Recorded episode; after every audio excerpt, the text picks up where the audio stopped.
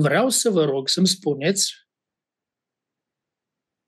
cum ați reușit să aplicați lecția trecută, lecțiile trecute, atât dacă aveți o mărturie, cu siguranță aveți mărturii despre aceea, cum ați reușit să aplicați lecțiile pe care le-ați învățat până acum. Deja trei lecții din Evanghelia după Matei. Legat de lecția trecută, am reușit să vorbesc cu două colegi din clasă și cu mama mea legat despre fericire. Mm. Uh, și am, aș vrea să împărtășesc uh, o discuție pe care am avut-o cu o colegă de clasă. Uh, parcă uh, Duhul Domnului mă demna așa să mă duc la ea să-i vorbesc și am despre subiectul ăsta și m-am apropiat de ea și am întrebat-o dacă um, se consideră o persoană fericită. Și ea mi-a spus că nu și apoi a spus că da și am întrebat de ce. Și ea a spus că se consideră pe de o parte fericit că are familie, are o locuință, învață bine la școală, dar pe de altă parte a spus că nu se consideră fericit pentru că avea unele probleme legate de relațiile cu oamenii. Au intervenit la Ionela. Da, poate până revine Ionela ne spune altcineva cum a reușit să aplice lecțiile. Frate Vasile, în pace, mă bucur să vă revăd. Parcă aduceți bucurii. Mă bucur și eu. Aduceți multă bucurie în inimile noastre. Slavă. Frate Vasile, deci lecția cu care dumneavoastră ne-ați dat-o prima lecție când dumneavoastră ați făcut, ne-ați dat însărcinare să întrebăm pe cineva cât a citit din Biblie uh, și cum ajută Biblia, cum cumva îl ajută faptul că citește Biblia și să mergem la Biserica Ortodoxă. Vreau să vă spun o istorie chiar azi proaspătă, fiind la judecătorie. Eram din partea Direcției Regionale Est, am dat un demers privind schimbarea măsurii de pedeapsă în ordinea contravențională. Și persoana a fost... Uh, Igor, eu o să spun mai puțin contextul, că tu ești polițist, ești ofițer, capitan poliție, ai un rang înalt în poliție, ca să știi oamenii Slavă care sunt. Slavă Domnului! Uh, și persoana care s-a prezentat contravenientul s-a dispus aducerea forțată la, în instanță. Hmm? Uh, și trebuie să schimbi pedeapsa din sancțiunea contravențională din 600 de lei în 1200. Acum el vine, dumneavoastră sunteți uh, polițist care trebuie să mă condamnați. Nu, eu sunt judecătoria. Și el, puteți să-mi dați voie să achit înainte de judecat ca să nu ne pună dublă, amendă dublă. Am intervenit către judecător și zice, nu e o problemă, poate să duc. Bucuros nu știe în care parte e ușa ziua. Uh-huh. Uh, o achitat, după care ne așteptam în instanța și eu eu îl întreb, cu ce te ocupi tu? Eu sunt antrenor de Kung Shanghai, ceva de genul dat, de karate, ceva. Și el mi-a spus că antrenează și așa, și nu are întrebări cu bani, are întotdeauna bani. Și eu zic, dar vrei să spun că și eu tot sunt antrenor de taekwondo, centura neagră? El serios, numai că eu predau altfel decât cum tu predai arta. Zic, eu fac o, o oră studiu biblic. Serios, din Biblie.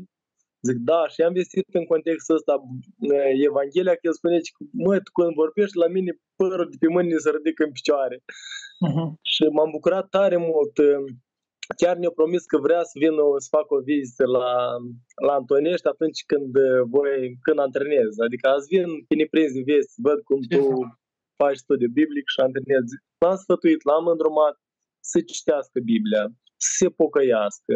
Și în felul ăsta, poate va fi și o, o persoană care va vesti Evanghelia prin studiu biblic, prin antrenament și Domnul să-l binecuvânteze. Tare mă bucur, Igor. Tare m-am bucurat să aud de mărturiile astea așa de frumoase.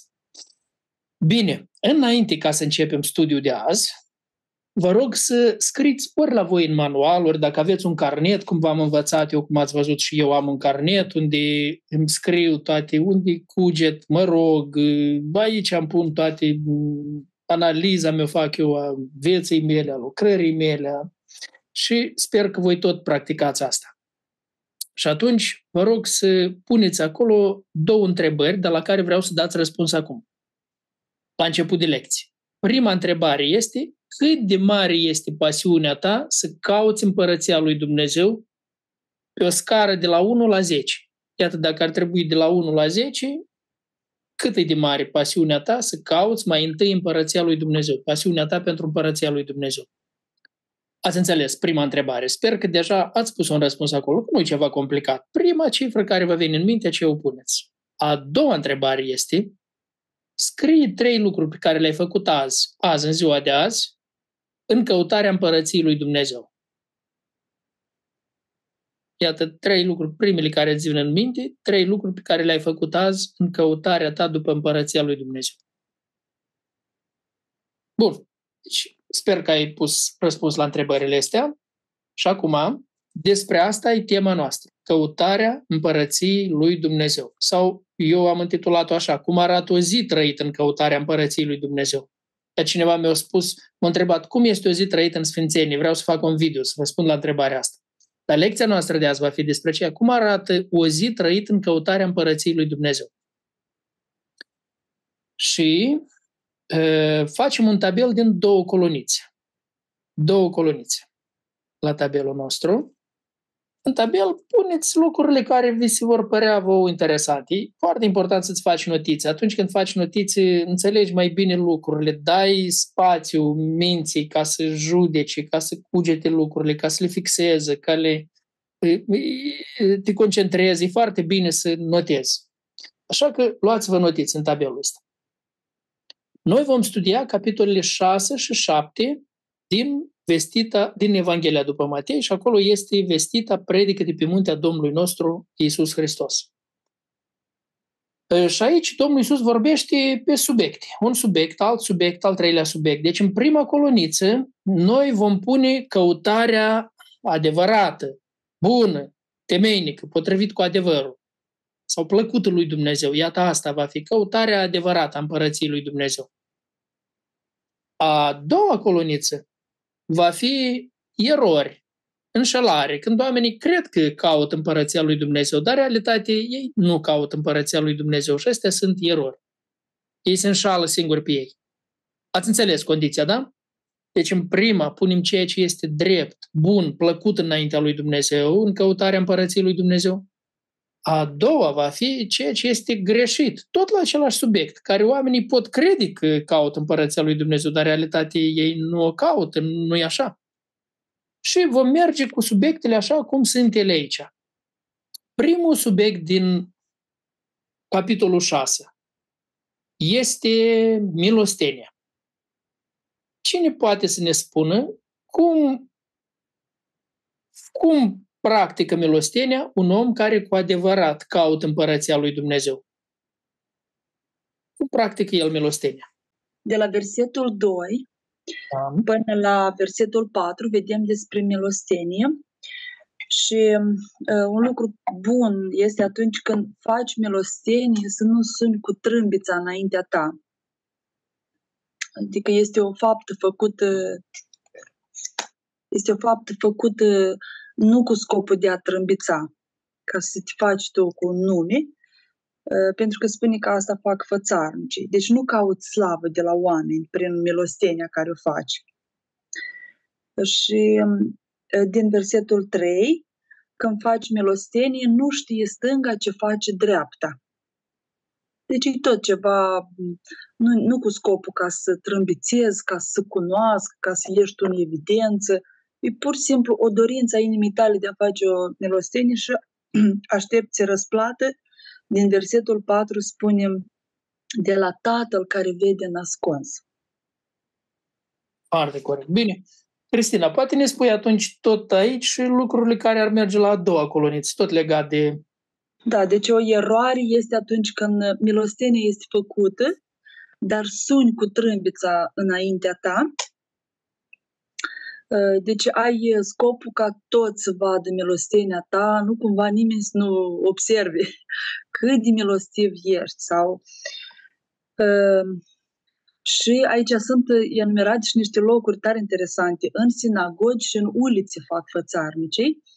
Deci o eroare ar fi când fac o milostenie uh, în mulțimi, cât mai mari sau uh, ca să mă asigur eu că m-a văzut foarte multă lume, așa, și cât mai mult să mă slăvească așa pe, pe mine ca om. Uh, uh, tot din versetul 2 aș spune că este o eroare când eu cred că singura răsplată pentru milostenie este aici de pe pământ, prin atitudinea de laudă care o primesc de la oameni. Deci cred că este o eroare foarte mare, că depinde din atitudinea mea. Uh, și din versetul 4, o eroare ar fi că eu ca tare nu, nu mă interesează răsplata de la tatăl, nici nu cunosc pe tatăl dacă eu fac astfel de milostenie. Da. Și la drept vorbind, nici nevoia acelui om pentru care faci. Că până la urmă, omul acela e folosit ca să-ți faci nume, nu? Că nu cu adevărat ești interesat de, de nevoia, de problema acelui om pe care pretenzi că l ajuți, că îi faci milostenie. Cum este rugăciunea unui om care caută împărăția lui Dumnezeu și cum este a uneia care doar face impresia că caută împărăția lui Dumnezeu, dar în realitate nu o caută. Cine poate să ne vorbească la subiectul ăsta? Aici, în Matei, uh, Domnul Iisus ne spune că noi trebuie să ne rugăm în ascuns, în odăița noastră uh, și să nu ne arătăm oamenilor că ne rugăm așa cum fac fățarnicii cărora le place să se roage Uh, în sinagogi sau la colțurile ulițelor pentru ca să, ca să primească slavă de la oameni când aceștia îi vor vedea rugându-se. Pentru că, de fapt, rugăciunea este relația noastră cu Dumnezeu. Nu, nu are legătură cu oamenii, nu ar trebui să aibă legătură cu oamenii. Dar eu aici am o, o întrebare sau nu știu cum să spun, că până acum merg la o biserică unde surorile nu au voie să se roage în adunare cu glas tare. Și când eu am adus problema aceasta în adunare, mi s-a dat versetul acesta. Că, uite, nu trebuie să te rogi în fața tuturor, roagă-te la tine acasă. Dar bărbații au voie să se roage cu voce tare. și am rămas întristată, pentru că eu înțeleg că n-au avut lumină de la Domnul, dar de mult merg și pe, pe ideea asta. Adică femeia, dacă se roagă în adunare, e mândră. Cred că nu este vorba despre adunare, este vorba despre alte situații. Așa. Când vrem, prin rugăciunea noastră, prin elocvența cu care ne rugăm, prin cuvintele multe și întortocheate, să-i facem pe oameni să vadă ce deștept suntem, cât de bine știm să vorbim, să-i impresionăm. Cred că despre asta este vorba. Exact. Exact, foarte, foarte corect. Cine mai are de adăugat aici la subiectul rugăciunii?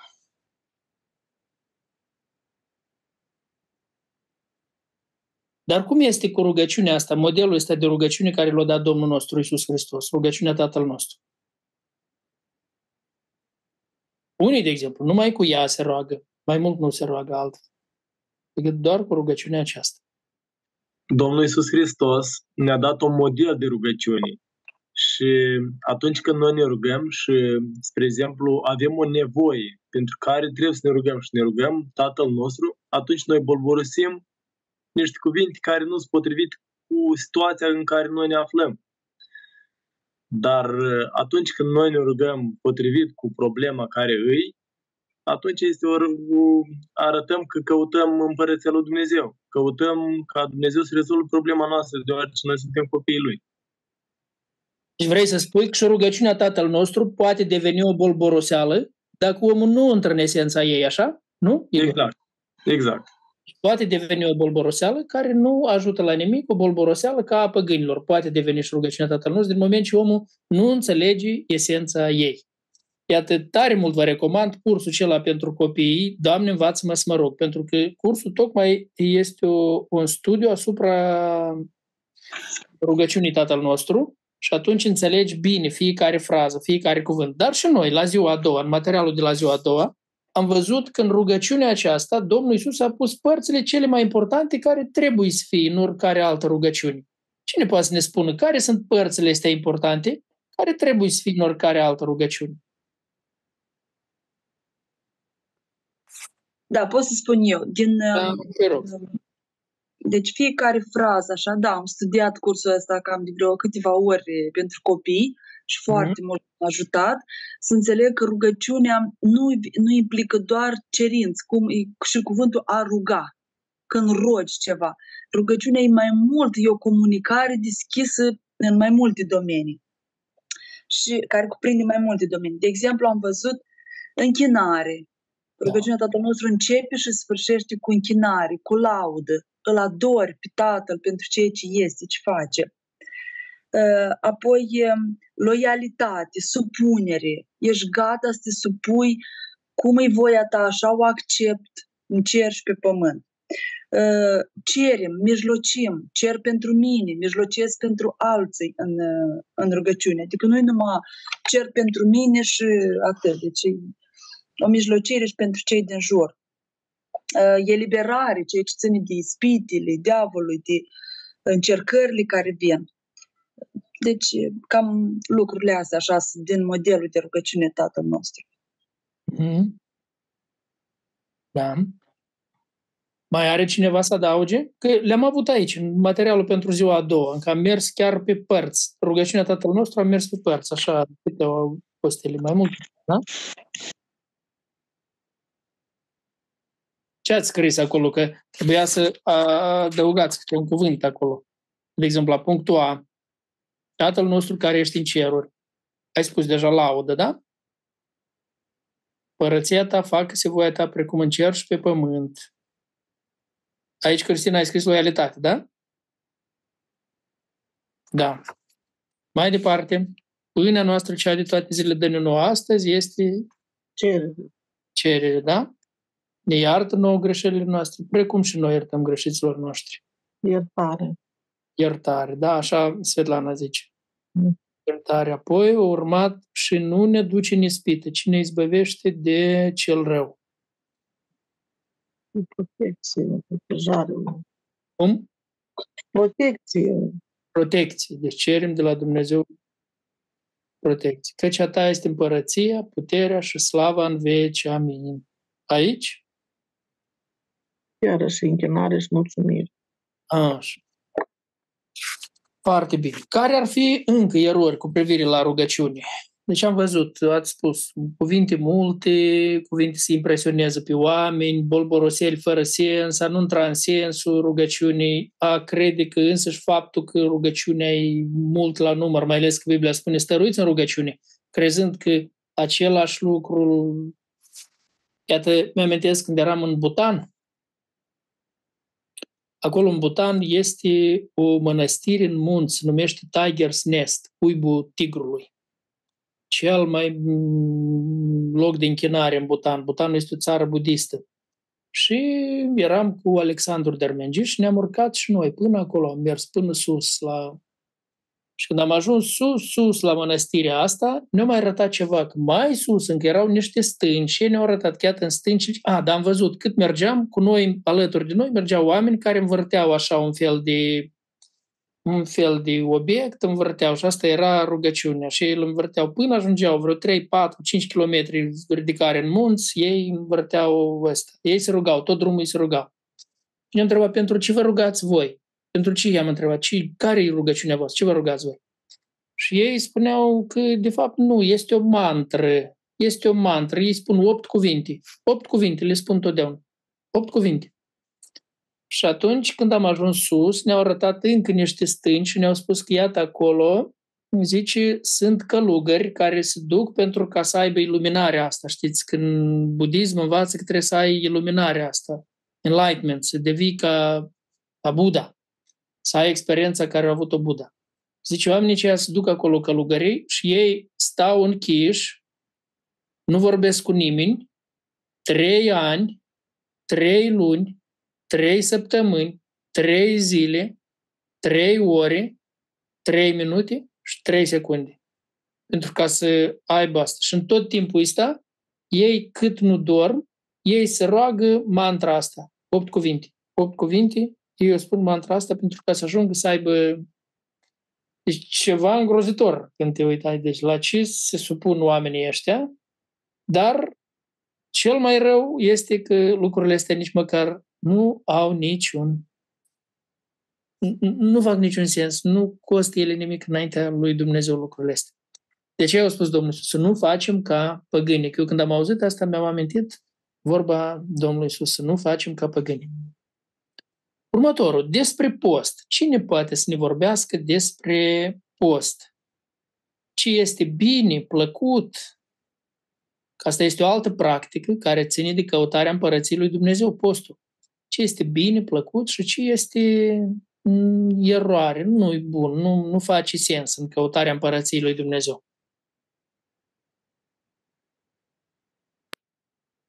În versetul 16 vedem că erau unii oameni fățarnici care atunci când păsteau ei luau o încățișoare posomorât, slăgeau fețele și ei făceau asta ca să arate oamenilor că păstesc. În schimb, Domnul Iisus uh, ne învață că noi trebuie să ne ungem capul, să ne spălăm fața și să arătăm că păstim nu oamenilor, ci lui Dumnezeu. Și astfel Domnul ne va răsplăti pentru asta. Foarte corect. Foarte corect. Mai are cineva să adauge vreun lucru? Eu vreau să uh, aduc în vedere situațiile acelea în care postul se face, adică se face un obicei pentru ceilalți. De exemplu, aici la noi, înainte, vreme, frații posteau în ziua de anul nou și posteau în ziua de Paști și posteau când era ziua cuiva din familie și, și acum bătrânii care au mai rămas, ă, cumva pe noi, cei tineri, ne consideră nu suntem chiar așa credincioși, că uite, noi mâncăm de Paști, noi mâncăm de Crăciun, noi mâncăm de ziua noastră și Trebuia să ținem post, nu suntem credincioși. Asta cred că este o greșeală. Dacă tu pentru tine decizi să faci așa, foarte bine, dar nu pune greutatea asta pe altul, pentru că nu scrie nicăieri în Biblie să postești de Crăciun, de anul nou, de ziua ta. De... și nici aici Domnul Iisus nu spune postiți în zilele cu tare și cu tare. Zice când postești, fă așa. Exact. Păi și la Domnul Iisus Hristos au venit să-L învinuiască că nu postea. Au venit și farisei și ucenicii Domnului și lui Ioan au venit să-l învinuiască că el și ucenicii lui nu postea. Și atunci Domnul Iisus zicea, nu se poate câtă vreme este nuntașul. Și când, când sărbătorești, sărbătorești. Când postești, postești. Când sărbătorești, sărbătorești. Cum știi să postești, tot așa trebuie să știi să te bucuri înaintea Domnului. Atunci când e bucurie, e bucurie înaintea Domnului. Nu îi impui un post atunci când este timp pentru bucurie înaintea Domnului. Așa. Apropo, despre post încă vom mai învăța și în lecția care vom face la seminar. Bine, acum intrăm într-un alt subiect important. Averile. Averile uh, și lucru. Averile, lucru, îngrijorările. Iată, cred că astea sunt mari, mari obstacole în căutarea împărăției lui Dumnezeu. Cum se raportează la averi, la lucru, un om care caută cu adevărat împărăția lui Dumnezeu. Ce face omul ăsta? Potrivit cu ultima parte a capitolului 6 din Evanghelia după Matei. Și poți ști despre tine că cauți cu adevărat împărăția lui Dumnezeu dacă faci lucrurile astea. Și invers, acolo unde te poți înșela, vom vedea și care sunt erori. De aici înțelegem că nu este potrivit pentru cineva care caută împărăția să împărăția lui Dumnezeu să își folosească energia, timpul, sănătatea, dispoziția doar pentru a acumula avere. Mm. Deci asta nu trebuie să fie principalul în viața credinciosului. Uh, principalul este să strângă comori în, în cer prin împlinirea voii lui Dumnezeu. Bănuiesc că asta este singura modalitate în care poți să strângi comori în cer. Că era, când eram noi copii, ni se spunea cumva, dacă ai dat o bomboană, o vei primi în cer. Dacă ai dat o cărămidă, o vei primi în cer. Nu știu dacă e vorba neapărat despre asta. E vorba să faci voia lui Dumnezeu și prin asta strângi comori în cer. Dar acum cunoaștem și oameni care își uh, își irosesc sau își investesc, nu știu cum să spun, toate, toate uh, forțele pentru a, a acumula foarte multă avere și apoi este adevărat că fac milostenie din averea pe care au acumulat. Dau bani sau... Și cumva ei socotesc că asta este suficientă slujbă pentru Dumnezeu. Și de aici încolo poate din nou să-și folosească tot timpul pentru a acumula mai mult avere. Mm? Deci, principalul, să facem voia lui Dumnezeu. Și de acolo Dumnezeu ne va îndruma cât să lucrăm, unde să lucrăm și dacă e nevoie să strângem sau nu ceva pe pământ. Așa. Cristina, ai vrut să zici ceva?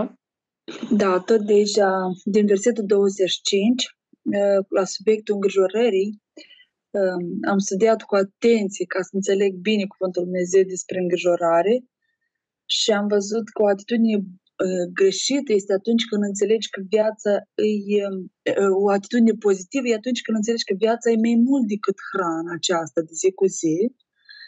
Și din contextul acesta vedem că viața înseamnă să te asiguri că vei moșteni împărăția lui Dumnezeu și uh, să te asiguri dacă corect ai să o moștenești, dacă urmărești neprihănirea lui Dumnezeu.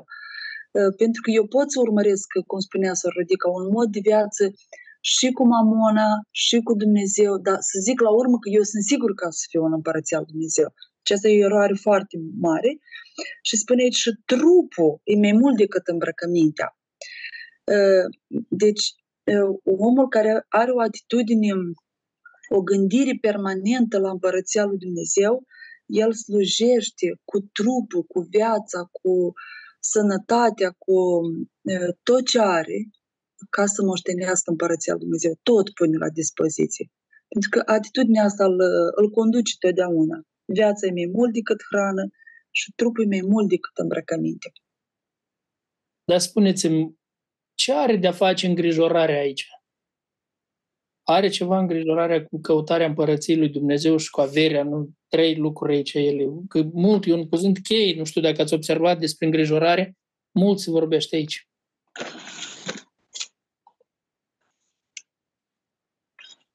Când te îngrijorezi, practic, îngrijorarea e un indicator că nu cauți împărăția lui Dumnezeu. E... Nu, nu e vorba de o încredere. Nu e vorba de o încredere permanentă că, da, Domnul poartă de grijă, și, dar um, și omul care nu se îngrijorează e omul care chiar e mulțumit, e răbdător cu starea în care este. Mulțumit. Da, mulțumitor și cu nădejde merge înainte, chiar dacă din lecția trecută cu fericire le-am văzut așa de bine, chiar dacă nu are o situație, așa să spun, stabilă, el e un om fericit, pentru că are alte scopuri, are scopul să-L cunoască pe Hristos, să-L vestească pe Hristos și asta e comoara lui, tot ce are mai scump. Da, da. Am o anecdotă. Avem aici o vecină care este foarte bună negustoreată. Vinde și acum noi avem foarte mult mărar în, în grădină și am spus dacă vrea să vină să culeagă, nu îi luăm nimic pe el ca să nu-l aruncăm. Și a venit, a, da, s-a apucat să-mi valorifice tot ce aveam în curte. Bujorii, 3 lei firul. Dă-mi să-i vând. Zic, da, eu vreau să am bujori. Cei care cumpără bujori e pentru că vor să aibă bujori. Eu am bujori, îi vând, eu vreau să-i am în curte la mine. Păi da, dar sunt scump, dă-mi. Dar nu e vreau, nu trebuie bani, eu vreau bujori. și tot, găsise să-mi valorifice tot. Și aia, așa, aia, așa, altă. Zic, nu, am venit să-ți dau, te-am chemat să-ți dau mărar nu vreau să vând nimic. Da, dânsa avea ochiul pus pe tot, știa prețul. Ar fi în stare totul să vândă. Mă amuzam cu soțul, zic, aoleu, mult, mare îngrijorare acolo, să nu scape nimic nevândut. De fapt, în, îngrijorarea împiedic pe om să caute împărăția lui Dumnezeu. Când ne amintim pilda cu semănătorul, Uh, sămânța care merită între spini este anume sămânța care uh, îngrijorările vieții și dragostea de bani îl împiedică ca să aducă rod pentru împărăție. Uh, că chiar când atunci vorbeam la, când studiam Leviticul, vorbeam despre faptul că anume lucru mai mult îi împiedic pe oameni să să apropie de Dumnezeu să-i slujească. Deci omul în loc să vină la Dumnezeu, să, la biserică, să facă lucrare, merge să lucreze. Deci asta e problema. Da. Și iată, amintiți-vă când Apostolul Pavel a venit în Corint, nu avea niciun suport. Deci s-a angajat. S-a angajat la Acuila și Priscila. Acuila și Priscila nu erau încă creștini. Uitați cât de frumos omul ăsta a căutat împărăția lui Dumnezeu. El s-a angajat să lucreze pentru nevoile lui acolo. Dacă tot a lucrat, a spus Evanghelia la oamenii ăștia. Pentru împărăția lui Dumnezeu i-a câștigat pe oamenii ăștia. Banii ceea care îi făcea, lui trebuiau ca să-și poată uh, asigura întreținerea pe timpul cât face misiunea acolo, că nu avea din altă parte sprijin nimic. El zice apoi, după ce au venit uh, Sila și Timotei, îmi pare că așa zice, da? După ce au venit din uh, Macedonia, gata, atunci zice, s-a dedat în totul propovăduirii, că au adus ceva suport pentru el și el putea de, de plin să fie cu propovăduirea. Dar omul, deci nu s-a îngrijorat, dar a acționat. Oare presupune a nu te îngrijora să nu acționezi, să nu lucrezi? Asta presupune? Nu, categoric nu. Că cineva poate să meargă în altă extremă. Căutați mai întâi împărăția lui Dumnezeu să înțeleagă că nu le face nimic. Doar. Nu, le face celelalte, dar știi măsura lor. Știi în ce măsură le face este. Nu lași ca tot timpul, absolut, tot, tot timpul, toată pasiunea, toată energia, să furi lucrurile astea materiale. Nu, știi măsura. Atât am trebuie bancă invers. Știi acolo unde lucrezi pentru lucrurile astea materiale, să-i câștigi pe oameni pentru Hristos, să transformi locul tău de muncă într-un câmp de misiuni, cum a făcut Pavel. Apoi, cu banii ăștia care îi câștigi, să știi cum să-i folosești din nou pentru împărăția cerurilor. Cum să investești banii ăștia. Iată asta trebuie să facem. Un om care caută împărăția lui Dumnezeu, așa va gândi, așa va gândi. Cum pot eu să adun și care este care e comoara pentru împărăția cerurilor? Sufletele mântuite, asta e comoara cea mai mare. Deci să ne investim banii, să ne investim timpul ce avem în mântuirea sufletelor. Asta să o facem. Ia, de exemplu, mărturie. Ce frumoasă ne-a spus mărturia Igor la început. Azi, la serviciul lui, el a prins momentul ca să-i spună la omul acela despre Domnul nostru Isus Hristos. L-a auzit, da? l-a ajutat și l-a trebuit să-l ajute, dar i-a spus despre Domnul nostru Isus Hristos. Foarte bine. Am avut eh, aici, la subiectul ăsta, și câteva texte din eh, proverbile lui Solomon, care și mai ales să răspundem la ce înseamnă mai întâi, că acolo spune căutați mai întâi împărăția lui Dumnezeu și neprihănirea lui. Și celelalte lucruri vi se vor da pe deasupra. Ehm, ce înseamnă mai întâi? Iată, potrivit cu Proverbe 3, de la 5 la 8. Ce înseamnă mai întâi? Deci ai dă niște sfaturi unui tânăr. Tatăl îl sfătuiește pe un tânăr. Adică lucrul acesta trebuie să fie prioritate. E care lucru? Care lucru? Că acolo spune? Împărăția lui Dumnezeu. Mai mm, Iau la Proverbe 3, de la 5 la 8. Proverbe 3, de la 5 la 8. Ce spune acolo? Spune acolo, nu te bizui pe înțelepciunea ta. Așa? Mm-hmm. Nu te bizui pe înțelepciunea ta. Încrede-te în Domnul din toată inima ta și recunoaște-L pe Domnul în toate căile tale. În tot ce faci tu, acolo la servici, unde te duci tu, nu te bizui pe înțelepciunea ta, că eu sunt așa de înțelept, că eu voi ști bine cum să-mi aranjez lucru. Câți oameni au dat faliment, că și-au făcut așa planuri mari, eu încep o afacere, afacerea va merge așa, voi câștiga așa, voi câștiga mult și se întâmplă totdeauna în afacerea aceea, poate să intervină ceva care faliment total, intră în pierderi mari, în datorii. În... Deci nu așa, să nu facem așa, zici. Și este important să înveți fiecare om în viață, să înveți din tinereța lui, din copilăria lui. Spune, nu te bizui pe înțelepciunea ta. Încrede-te în Domnul din toată inima ta. Caută să acționezi așa cum te învață Dumnezeu. În primul rând, să știi o măsură a lucrurilor. Iată, un, un lucru simplu. Un lucru simplu. Cum oamenii încep, a, încep o afacere și când încep o afacere, El solicită mult. Și atunci el zice, păi nu, n-am timp nici de biserică sau n-am timp pentru că trebuie, n-am timp de studiu biblic, n-am aceea că trebuie să mă dedic total la afaceri, ba mai trebuie să mai iau un lucru, mai iau două, mai iau trei. Nu mai are timp pentru lucrurile sfinte nimic. Ba, să se trezească că toate lucrurile se ruinează, se ruinează relația lui în familie, se ruinează așa. El de aici zidește într-o parte ca să vadă că se dărâmă în toate celelalte părți și dărâmă și aici unde zidește el, cele de urmă. Nu? Omul care îl recunoaște pe Dumnezeu în toate căile lui, omul cela, urmărește bine. El știe că este o măsură în lucrurile astea materiale. Este o măsură. Și este o măsură pentru lucrurile sfinte. Lucrurile sfinte trebuie căutate în primul rând. Trebuie să, să investesc în relația mea cu Dumnezeu, în relația mea cu oamenii și fac și lucrurile astea materiale. Le fac, îmi fac lucruri, fac bine. Dar Dumnezeu zice să-L recunosc în toate căile mele.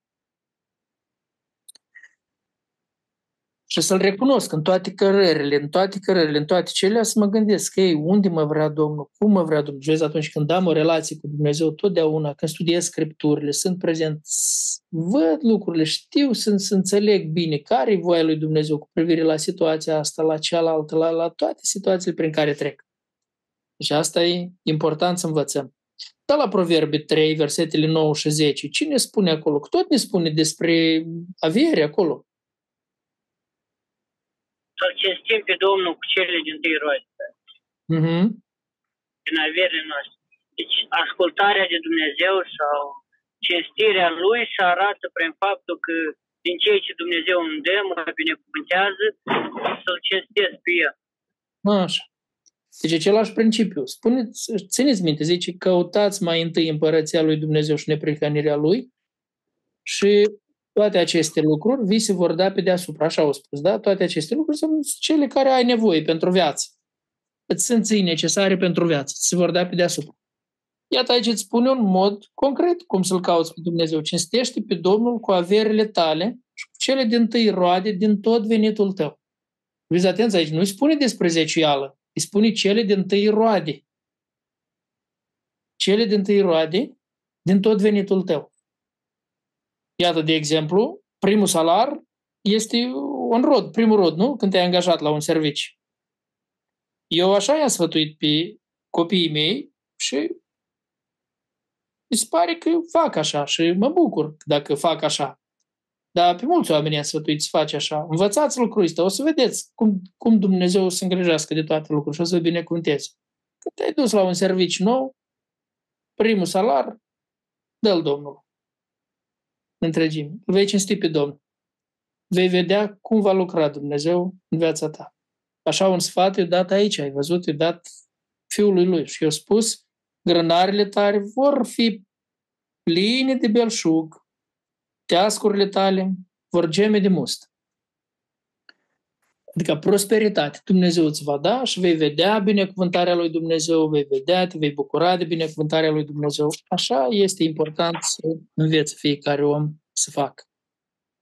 Și atunci, de multe ori creștinii, creștinii îngrijorându-se că n-ar să ajungă, nu îndeplinesc datoria asta față de Dumnezeu. Din frica asta că poate au mai multe lucruri de făcut. Că, și cred cumva că dacă nu dacă nu îl cinstesc pe Dumnezeu, dacă nu își aduc partea lor, aportul lor la slujirea pe care o fac ca mulțumire, ca recunoștință lui Dumnezeu, uh, tot îngrijorarea poate fi o piedică ca oamenii să nu-și facă. Noi da? când am studiat doi părinteni despre, despre dărnicie acolo, capitolul 8 și 9, m-am mirat să aflu de la unii credincioși care erau pocăiți de mulți ani. Ei da. niciodată nu, nu n-au înțeles că trebuie să, să, să, minimum necesar care trebuie să-l dea un credincios, asta e pe lângă faptul de milostenie și ajutorare, asta e că de ea zicea parte din, din venit care îl au. Ei se mulțumeau că și fiind la stat, când niciodată nu i-au învățat. 10 lei, 20 de lei, azi am, deci nu era... Și tot din cauza că se îngrijorau. Și de obicei oamenii ăștia nu mai iese din sărăcie. Ei nu mai iese din sărăcie niciodată nu au nici pe creștere, nu au... Da, un lucru rău cu ei. Dar asta tot este un fel. Dărnicia tot arată dacă îl cauți pe Dumnezeu mai întâi. Felul cum să administrezi averile tale, dărcia ta, măsura în care lucrezi, cum am zis, este o, o limită la toate. Nu poți să lucrezi, că ai nevoie multe și lucrezi așa încât nu-ți mai rămâne timp pentru studierea Sfintelor Scripturi, pentru biserică, te scuzi. Nu, nu cauți împărăția lui Dumnezeu dacă așa faci. Dacă cauți împărăția lui Dumnezeu, este o măsură. Atâta timp mă duc la lucruri, atâta timp trebuie să, să fie lucru, ceea ce investesc în creșterea mea duhovnicească, în lucrurile sfinte. Și inclusiv la lucru, acolo când mă duc, tot mă gândesc, cum pot eu face lucrul meu să fie o experiență, o experiență duhovnicească, o experiență... Iată așa. Bun, să intrăm în capitolul 7. Capitolul 7 și iată aici tot despre asta vorbim mai departe. Da? Prima este judecata aceasta. Cum procedează un om care caută împărăția lui Dumnezeu cu adevărat când este vorba de judecată? Cum face el. Aici, ca să judeci pe cineva, în primul rând să gândește la el, mm-hmm. la viața lui, la trăirea lui. Și dacă a văzut cineva, nu procedează ca un fățarnic. Atent, nu, duci, nu se duci la el să-l condamne pentru ce ce-a făcut. Dacă poate să-l ajute sau să sfătuiască, să o facă. Mm-hmm. Dar fii atent totdeauna atunci când vrei să să-i spui cuiva dacă nu ai tu vreo problemă. Corect, corect.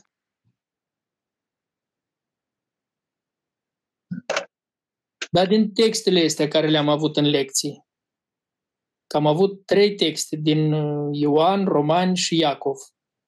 Ce ați învățat din lecțiile astea?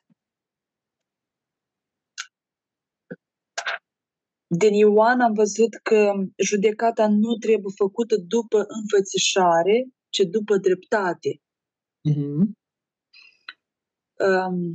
Apoi din Romani am văzut că eu mă osândesc singură, așa cum a spus și Igor, atunci când eu fac aceleași lucruri, dar mi se pare că mie mi se poate de făcut lucrurile astea, dar cel care a păcătuit, eu am dreptul să-l judec. Deci eu mă osândesc singur și spune că Domnul pentru astfel de oameni are o judecat, are o pedeapsă de care nimeni nu poate scăpa. Iar din Iacov am văzut că judecata este fără milă pentru cel care n-a avut milă. Aici, din verbul a judeca, spune că observ și iei o decizie. Și eu mă gândeam că aici e tot în legătură cu să ierți greșelile fratelui, și mă gândesc chiar dacă eu nu am, n-am greșit în domeniul dat, dar pot să mă pun în locul la fratele cealaltă, care poate e un om neprihănit, dar s-a întâmplat, o căzut într-o, nu știu, într-o greșeală. Mă gândeam că nu neapărat că eu iert păcatul acesta, dar caut într-adevăr nu primul lucru care să-l fac, să-l judec.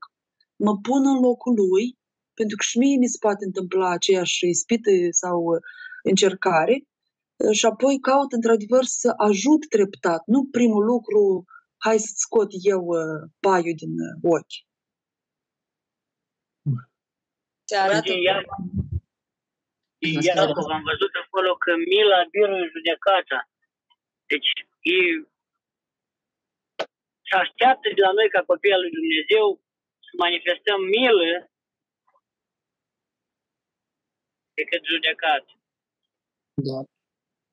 Și de textul nostru care l-am mai avut uh, din Matei, am văzut cum dorim ca să ne facă nouă oameni așa să procedăm.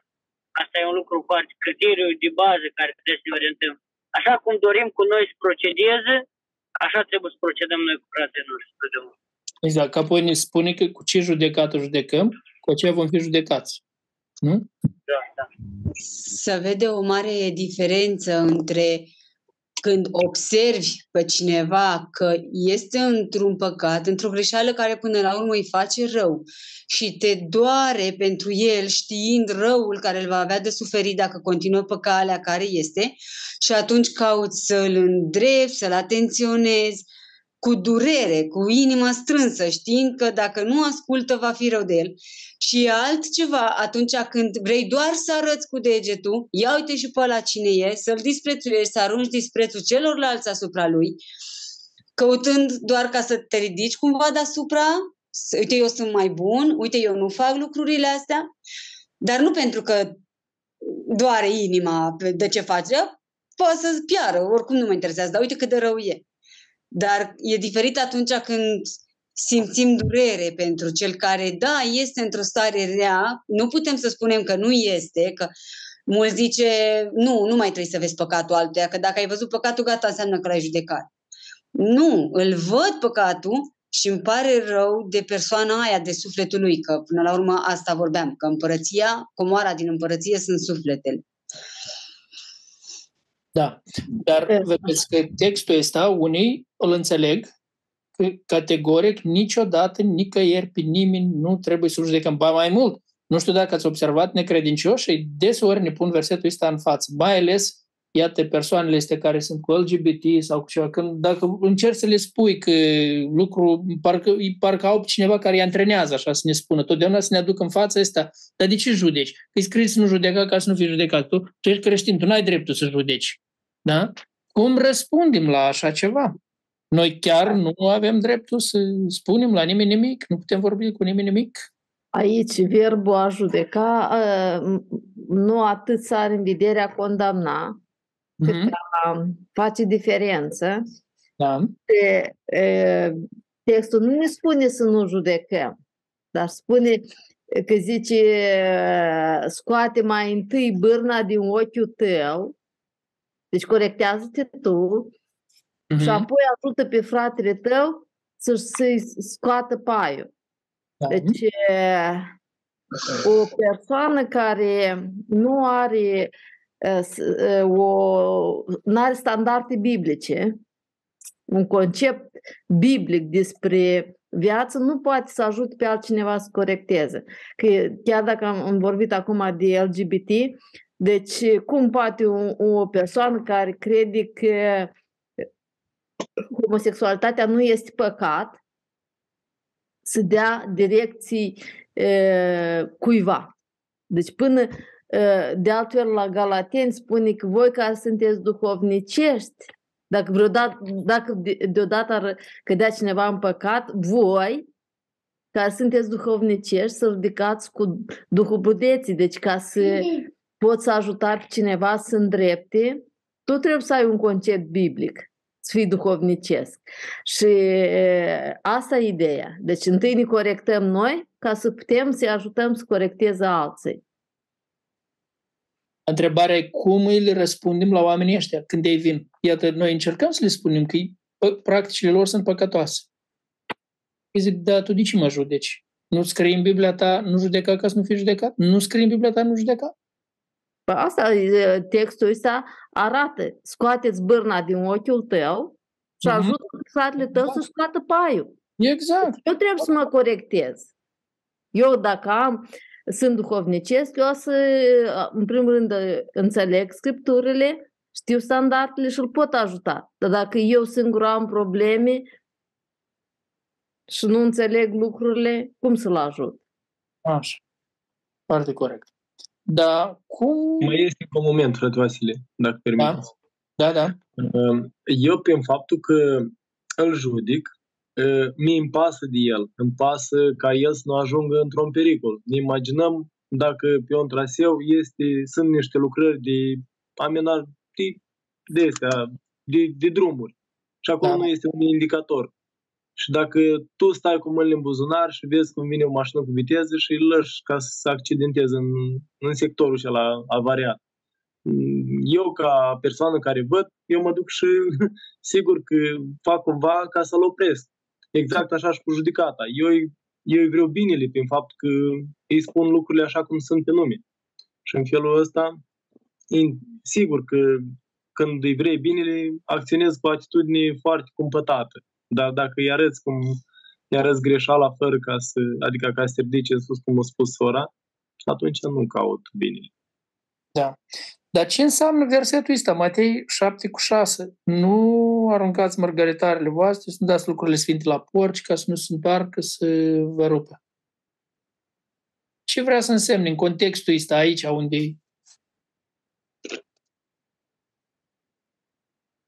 despre judecată, parcă tot, toată, tot paragraful ăsta cu judecata se încheie cu vorbele astea.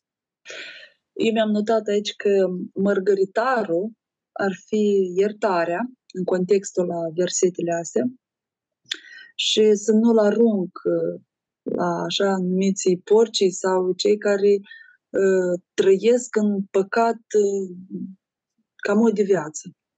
Deci nu, nu trebuie, hai să iertăm, hai să-i acceptăm, câți oameni și ei și deci iertarea trebuie dată cu eu merită și cu eu vrea și care conștientizează că asta e un păcat grav și mă gândeam că dacă noi nu judecăm păcatul, înseamnă că asta o să fie o obișnuință pentru toate generațiile care urmează.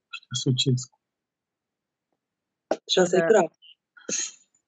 Când vorbim în context de judecată, deci sunt oameni care primesc mustrarea. Da. Când îl înveți. Uh-huh. Dacă sunt... Eu mi-amintesc când am, am început, de fapt, Moldova creștin, când câți ani în urmă a fost, și intram pe, noi intram întâi pe, cum se numea, acela, site-ul acela, cum se numea? Am uitat. Curaj.net. Da. Curaj.net. Da, da. Am vrem să așteptam și ajunsă să ne scriau niște porcării de Doamne ferește. Cred că undeva că stăteam și noaptea și scriam, comentam acolo chipurile să-i ajutăm. Și acum am dat seama că nu făceam altceva, că aruncam mărgăritare la porci. Și până la urmă, la urmă scrisesc și un articol foarte urât despre noi. Uh-huh. De fapt, omul îi spui, dar dacă omul nu primește, nu stai și insisti să-i bagi pe gât cuvântul lui Dumnezeu, care voia lui Dumnezeu, privire la păcatul care practică. Deci, nu insisti. I-ai spus, nu primești, e gata. Mm-hmm. Că dacă insisti, rămâi cum am pățit-o noi atunci. Să întorc și te rup. Da. Eu am făcut un video la subiectul ăsta. Vă invit să-l priviți pe urmă. Nu știu, Marcela, dacă poți spui link aici, după ce o să încheiem lecția, vreau să vă rog să-l ascultați video acela care l-am făcut. În care explic cum înțeleg lucrul ăsta. Bun, da, mi-a plăcut tare tot ceea ce ați spus. Ultimul subiect care este e despre proroci, proroci mincinoși aici. Și iată, căutarea împărăției lui Dumnezeu numai decât ține și despre asta, despre ceea cum ne, cum ne raportăm noi la prorocii buni, adevărați și prorocii mincinoși. Ce puteți spune în privința asta? Uh, asta vreau să întreb eu acum, pentru da. că aici, în zona unde sunt eu, se consideră că în ziua de azi pur și simplu nu mai există proroci prorociile s-au sfârșit cu desăvârșire. Da. Și tot ce avem nevoie să știm găsim în Biblie, privire la orice aspect al vieții noastre. Și evident, eu nu mă refer la un proroc care să vină să spună nu știu ce descoperiri despre lucruri care uh, nu se găsesc în Biblie sau care combat Biblia sau împotriva cuvântului Lui Dumnezeu. Aha. Dar Oare, să, adică odată ce sunt proroci falsi, înseamnă că încă mai sunt și proroci adevărați, nu? Pentru că atunci Domnul Iisus ar spune, vedeți că vor fi numai falși de acum încolo. Deja nu mai ascultați pe nimeni că toți sunt falși, dar zice nu, aveți grijă de ăia falși. Deci înseamnă, sau cum să înțelegem asta? Păi da, sunt falși, sunt și proroci adevărați. Cum să nu fie proroci? De unde să ia așa învățătură că nu mai sunt proroci? Nu ne învață nicăieri Scriptura. Am învățat, avem cursul acela... Spune că prorociile se vor sfârși, limbile vor înceta? Păi se vor sfârși când vom fi la Domnul Isus, acolo sus, atunci se vor sfârși. Până atunci, prorociile există așa cum au fost și atunci, la începutul bisericii. Nicăieri nu ne spune în Scripturi că vreun dar din cele care au fost date e anulat, nu mai funcționează. Toate darurile funcționează bine înainte. Prorocii ăștia mincinoși, Mm-hmm. ei trecoară prin, printre biserici, având o învățare de oaie, da, dar uh, înăuntru sunt niște lupi răpitori. Zice, noi vom cunoaște după faptele lor.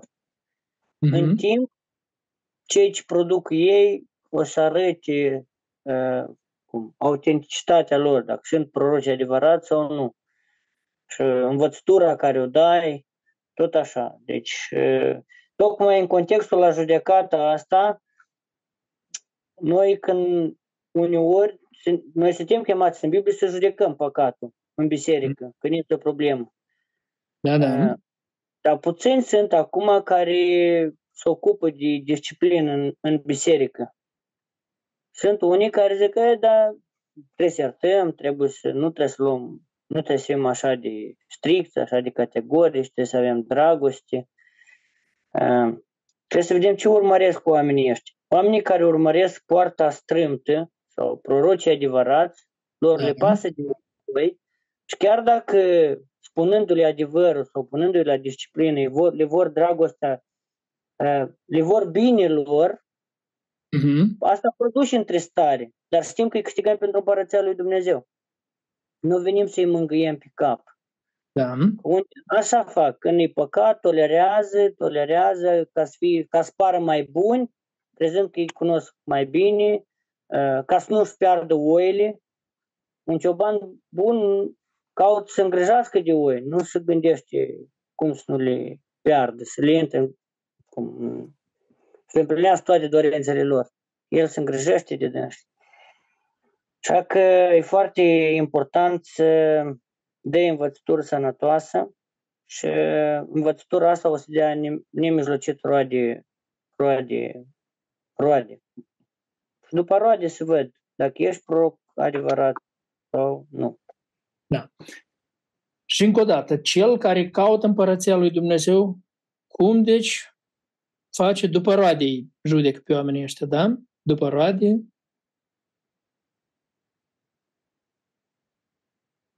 Mai putem ceva să mai adăugăm? Aici mai spune că să ne păzim de acești proroci mincinoși, Da. fiindcă ei sunt mai mulți și noi putem, dacă suntem uh, corecți și știm bine cuvântul lui Dumnezeu, noi vom depista care este un proroc mincinos și care este un proroc adevărat, anume conform uh, Scripturii. Dacă el va spune ceva neadevărat în afara Scripturii, și, uh, mai ales cum sunt acum biserici a prosperității sau alte lucruri, că nu trebuie să fii bolnav sau nu trebuie să, fii, să ai numai bani, Astea sunt uh, lucruri care se, se vorbesc, dar nu este adevărat după Biblie. Bine, hai să tragem niște concluzii din lecția noastră de azi. Despre a căuta mai întâi împărăția lui Dumnezeu. Ce concluzii vă faceți din lecția noastră de azi? Prima ar fi că ea ține de toate aspectele vieții noastre. Nu știu, n-ați văzut aici? Foarte multe. Ține de felul cum în rugăciune, post, milostenie, m, lucru, servici, averi, bani, de toate aspectele vieții. Asta se vede în toate aspectele vieții. Nu ține neapărat de un singur lucru, numai de, de să zicem, cât mergi la biserică și când intri în clădirea bisericii. Lucrul ăsta se vede peste tot, în toate. În toată viața ta, în felul cum discuți, cum m, menții, dezvolți relațiile cu oamenii, cu Dumnezeu. Absolut din toate astea se vede cum este uh, căutarea ta după Dumnezeu, căutarea unui om. Care ar fi altă, altă concluzii care ne-o facem din tot ceea ce am văzut aici? Împărăția lui Dumnezeu este pentru cel care nu numai aude cuvântul lui Dumnezeu, dar și împlinește voia lui Dumnezeu. Uh-huh. Asta acolo la Matei spune 7 cu 24. Oricine aude cuvintele și le face va fi ca un, un om cu judecat. Un copil al lui Dumnezeu, el nu numai la curent cu voia lui, dar caută să facă voia lui Dumnezeu. Da. Totdeauna interesat să facă ceea ce îi place lui Dumnezeu. Așa. Trebuie să ne păzim de prorocii mincinoși pentru că ei ne împiedică să găsim împărăția lui Dumnezeu. Să găsim poarta cea strâmtă.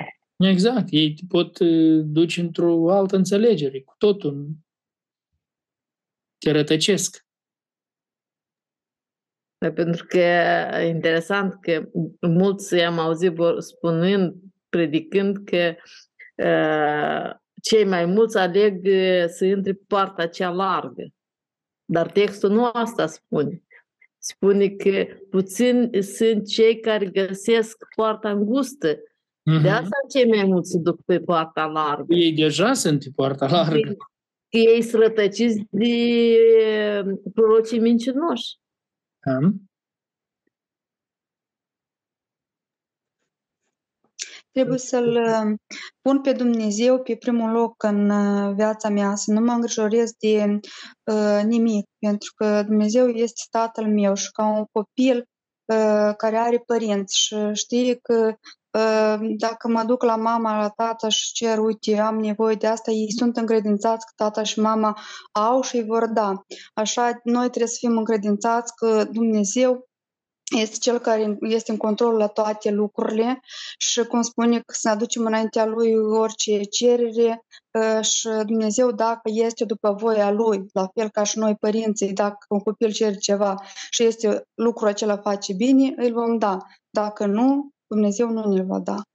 Un copil al Dumnezeu care caută împărăția Lui se vede și prin faptul că el îl cinstește pe Dumnezeu prin averile Lui și respectiv totodată împlinește și nevoile fraților, aproapelui său.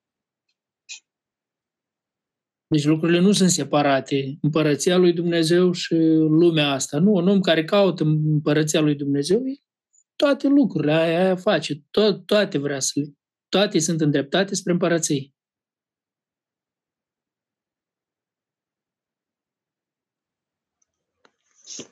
Interesant că împărăția lui Dumnezeu se caute aici. Ea ne așteaptă, mm-hmm. dar felul cum ne trăim noi viața aici arată ce urmărim și încotro ținem direcția. Așa este. Dar Domnul Iisus zice, mai întâi căutați împărăția și neprihănirea lui Dumnezeu. Ea se caută aici, atâta timp cât Dumnezeu ne dă viață, să o căutăm aici. Avem o atitudine corectă, o inimă plăcută lui, relații frumoase unul cu altul. Și fapt asta arată care e îngrijorarea inimii noastre. Avuțiile, averile sau, nu știu, circumstanțele vieții sau uh, ne interesează împărăția lui Dumnezeu. Când ne interesează împărăția lui Dumnezeu, viața noastră urmărește binele, binele celor de lângă noi. Hai să mergem la aplicare. Vă amintiți, la începutul lecției v-am pus întrebarea cât de mare este pasiunea ta să cauți împărăția lui Dumnezeu pe o scară de la 1 la 10. Ehm, ia mai uit odată la cifra aceea care a indicat-o la început. Acum, după ce am studiat lecția, crezi că lecția asta a influențat cumva pasiunea ta, dorința ta? Iată, unde ai pune acum? pe aceeași scară, de la 1 la 10, unde ai pune acum, după, după ce am studiat lecția, unde ai pune acum dorința ta ca să cauți mai întâi împărăția lui Dumnezeu și să o cauți în toate locurile. Mai ales că am văzut diferite aspecte, am văzut Vezi vreo diferență între ceea ce ai scris la început și ai scris la urmă? Este vreo diferență? Acum ați văzut că noi azi am vorbit despre diferite diferite aspecte ale vieții noastre. Milostenie, rugăciune, post, lucru, avere, îngrijorări, apoi um, judecată, um, învățătură, prorocii pe care îi asculți. Apropo, prorocii asta înseamnă învățător, învățătura pe care o asculți inclusiv învățătura care asculți pe YouTube, pe... asta este. Acum, în dreptul la fiecare din, din toate aspectele astea, scrii toate aspectele astea și apoi, în dreptul la fiecare, um, scrii un lucru pe care crezi că trebuie să-l faci sau să nu-l mai faci sau să-l schimbi, să fie o analiză ta personală Unde te afli tu în căutarea lui Dumnezeu la aspectul celălalt? Iată, rugăciune, milostenie. Tot la milostenie acolo poți să incluzi și legătura frățească, grija pentru frați, grija pentru alții, pentru nevoile altora. Asta ține de... Vă amintiți, primii creștini îi stăruiau în legătura frățească și în legătura frățească tocmai nu mai decât presupune și milostenia și ajutarea, ajutarea în primul rând, da, a fraților noștri. Să fii gata să ajuți pe ei. Și în dreptul la fiecare, încearcă să-ți faci o analiză, să scrii unde ești tu, ce ai făcut, ce n-ai făcut, ce vrei să faci și ia niște hotărâri în dreptul la... Dacă faci o acțiune în dreptul la fiecare dintre acestea, vreau să spun că asta numai decât îți va aduce creștere spirituală. Creșterea spirituală se întâmplă atunci când aplicăm.